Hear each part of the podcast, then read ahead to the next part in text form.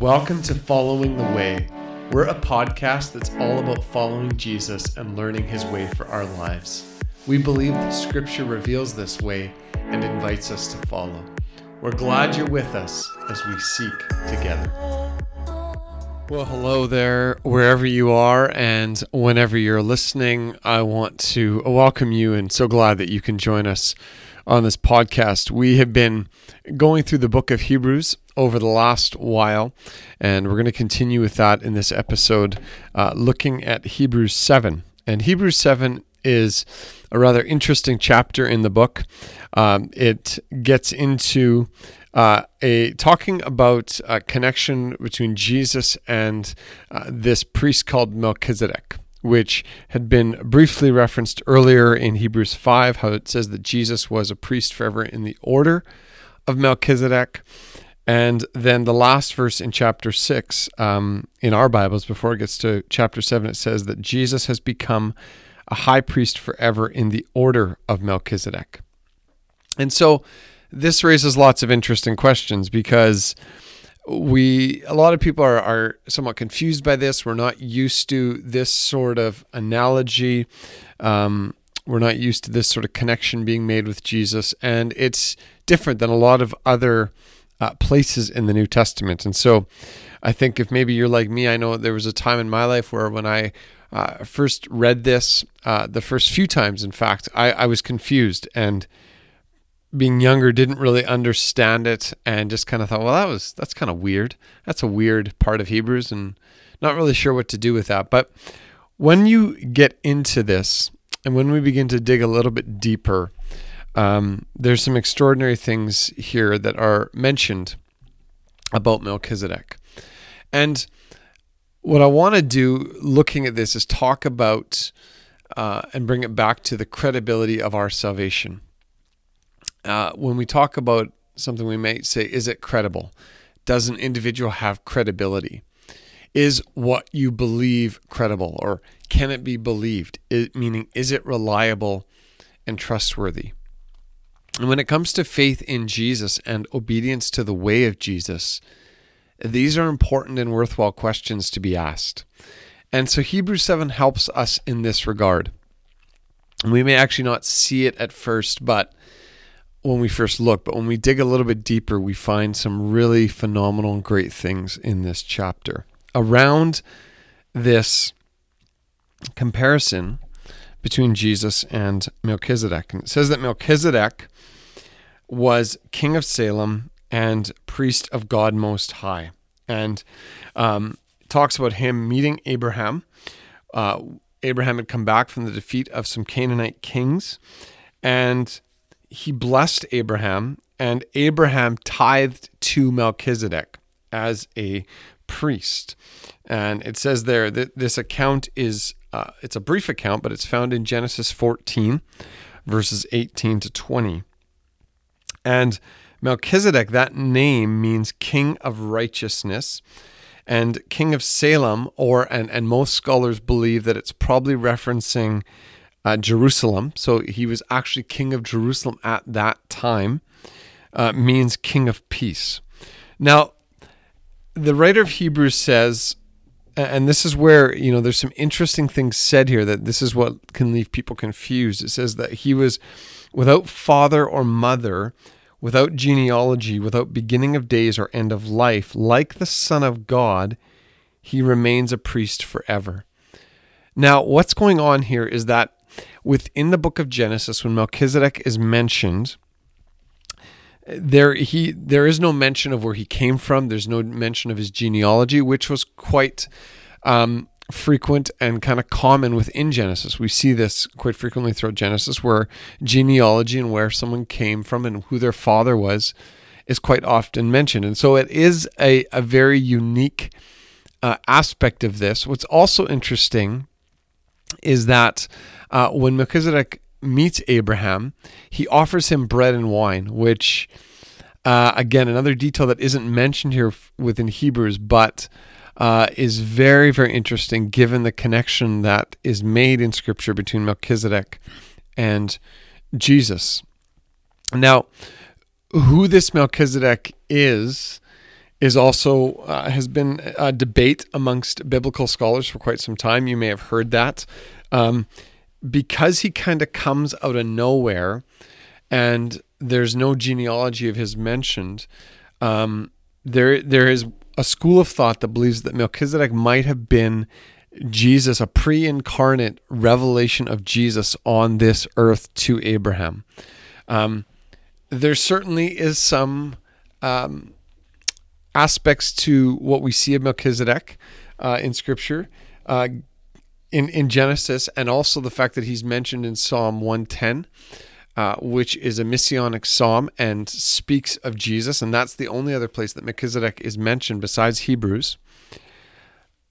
there is some things that you could you could see where that school of thought can be claimed, but um, that that is definitely just one uh, thought. But the, the fact of the matter is, that he the writer of Hebrews is using this this reality that that Melchizedek um, is you know in a way um, whether or not he was you know actually Jesus pre-incarnate Jesus um, the fact that he doesn't have a genealogy means that he kind of appears in scripture without beginning of days or end of life and in that way he is a representation of Jesus uh, in Scripture.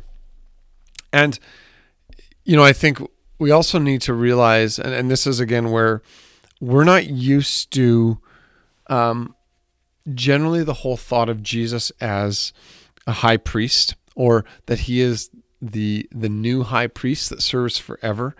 Um, so this idea that you know he's this high priest in the order of Melchizedek kind of is is strange um, to 21st 21st century Christianity because we don't talk about this. We don't talk about Jesus in this light, uh, and yet throughout Scripture, um, clearly, uh, he is seen uh, as as this. Romans eight um, references that about Jesus sort of being in this priestly role for us, um, and and Hebrews I mean, on its own, Hebrews is a great reference point because Hebrews um, unpacks this, and so that's that's what we're going to get into here.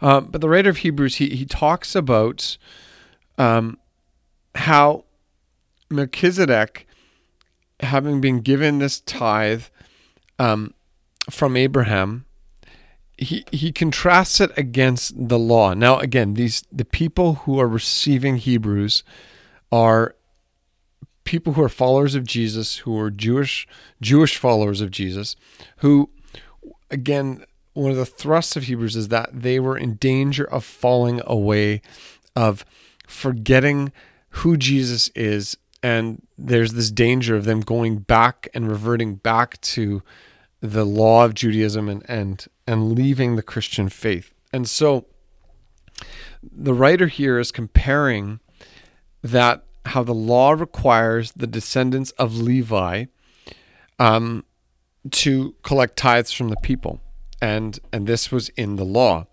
but Levi is descended. The, the Levites, who were the priests of God's people, are descended from Abraham, and so he's saying that Melchizedek didn't trace his descent from Levi and yet he still collected tithe from Abraham and blessed him who had the promises. Abraham had received the promises of God, and it was Melchizedek who blessed him, even though he wasn't from the Levitical priesthood. Now you go, what do you do with this? And the writer says, well, one one might even say that Levi the, the, the Levitical priesthood who collects the tithe paid that through Abraham because when Melchizedek met Abraham, the writer says Levi, the, the line of Levi was still in the body of Abraham. It was it, he, they came from the ancestry of Abraham, and so the writer goes on and says, if perfection could have been attained through the Levitical priesthood, why then was there still another need for another priest to come? One that is in the order of Melchizedek. And again, you go, well, okay, the writer of Hebrews is saying that. Why is he saying that? And I just want to reference back to Psalm 110 because this is where where the writer's getting this from because Psalm 110 is a messianic psalm. It's it's very much uh, embraced um, by the Jewish people as that, and it says, "The Lord has sworn and will not change his mind. You are a priest forever in the order of Melchizedek." Now, that's why the writer's saying, "Okay, how does this work?" Because why was there one that that was coming that was not in the order of Aaron. Aaron was a Levite and was him and his descendants were the ones who were ordained to be the priests of God's people. And so the writer of Hebrews makes the point that where when there is a change of the priesthood, there must also be a change of the law. Because he of whom these things are said, Jesus, the Messiah, belonged to a different tribe. He belonged to the tribe of Judah. And, and, the writer says it's clear that he descended from the tribe of Judah. And it's clear that there was nothing that Moses ever said, that God ever said through Moses, about priests coming from the tribe of Judah. And so this is where being in the line of being a priest, like in the order of Melchizedek, is really, really important. And it, he says in verse 16 what, that this one, actually, I'm going to back up to verse 15. And what we have said is even more clear if another priest like Melchizedek appears, one who has become a priest not on the basis of a regulation as to his ancestry, meaning he didn't come from the Levite line, he didn't come from Aaron, but on the basis of the power of an indestructible life. For it is declared, and then the writer of Hebrews quotes Psalm 110 You are a priest forever in the order of Melchizedek. And he says that the former regulations that required priests to be from the line of, of Aaron, from the Levitical priesthood, is set aside because it is weak and useless. And he says, and then it says, for the law made nothing perfect, meaning the law can ultimately not save us. It's not, it does not have power to save us ultimately from our sins. It doesn't have power uh, to, to bring us from death into life. And so a better hope is introduced by which we draw near to God. And this is why you go, well, why does it even matter? Why are we talking about some dude named Melchizedek? What does it matter? Like, like we're talking thousands of years ago. How does that have any relevance to my life? Because it matters when we talk about Jesus is the claim that Jesus is able to forgive our sins, that Jesus is able to redeem people, that Jesus is the source of all salvation, that in him is all the keys uh, to death and life. Everything is in him. That's why this is important. It matters because that's what this is coming to. It's coming to that Jesus is the better high priest, that he's a priest forever. And it says in verse 22 that Jesus has become the guarantee of a better covenant.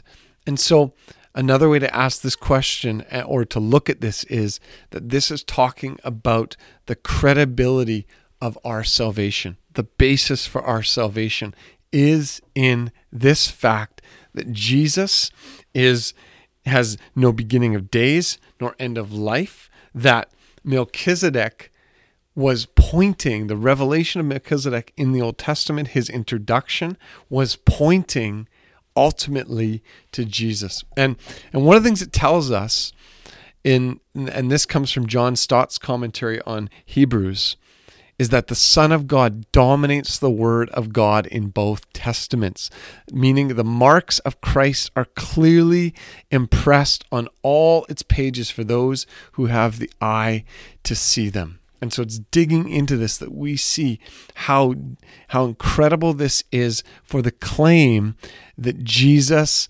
is our Savior.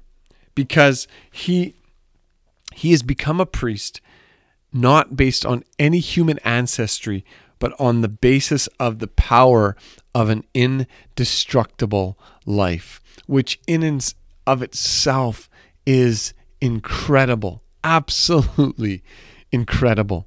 Meaning that by the power of an indestructible life, he lives eternally, and thus Jesus can serve as our effective, our only mediator. He's, he's a priest forever. And so, what the writer of Hebrews is saying here is that the old Jewish order of priesthood is set aside because of its inadequacy, its weakness, and its uselessness and its imperfection, because the law ultimately made nothing perfect. The saving work of Jesus has introduced a better hope, and it is by this way and this way alone that we are saved and that we come into relationship with God, that we are able to draw near to God. And that's where the writer of Hebrews says there that there have been many of those priests who came, but death prevented them from continuing in the office of the priesthood. But G- because Jesus lives forever, because he has the power of an indestructible life, he has a permanent priesthood. And this is where there's sort of like the culmination uh, that that in this chapter that is just extraordinary for the credibility of the gospel because it says therefore in light of this pay attention it's basically telling us he is able to save completely, not partially, nothing lacking. There is this this completeness, utter utter salvation for those who come who come to God through him. It says because he always lives to intercede for them. Jesus has made a way. Now when it talks about interceding for them, you know, maybe we get this picture of Jesus always, he's always praying for us, which isn't like, it's not a bad picture. And I think, I think there's, there's something about that that's okay as far as, you know, our relationship with Jesus through the Holy Spirit. There, there's always this, this continuing presence and relationship that we have access to. But in this sense, it's talking about the intercession that the priest did for the people and and and so and we see this because the writer of Hebrews goes on there at the end of Hebrews 7 such a high priest meets our need. One who is holy blameless pure set apart from sinners exalted above the heavens. Unlike the other high priests he does not need to offer sacrifices day after day first for his own sins and then for the sins of the people Jesus doesn't have to do this. He's not like any other human priest that's ever come before. No, Jesus was sacrificed. He himself was the sacrifice. He laid down his life. He gave of himself once for all. And, and in that offering of himself, he became this high priest that ministers on our behalf, that intercedes for us, that makes intercession, that, that cleanses us, that is able to save us and redeem us and to deliver us from all unrighteousness, to cleanse us of all sins, because he's perfect. He's absolutely perfect. And so the writer of Hebrews, he he culminates this chapter, this this point, uh, this section on Melchizedek and this connection to Jesus, saying, "For the law appoints as high priests men who are weak." They were human, they were frail, they had their own sin issues just like us. But the oath, which came after the law, appointed the Son, who has been made perfect forever. It was always in God's plan that his son was going to come and was going to be the one appointed to a better covenant, a new priesthood.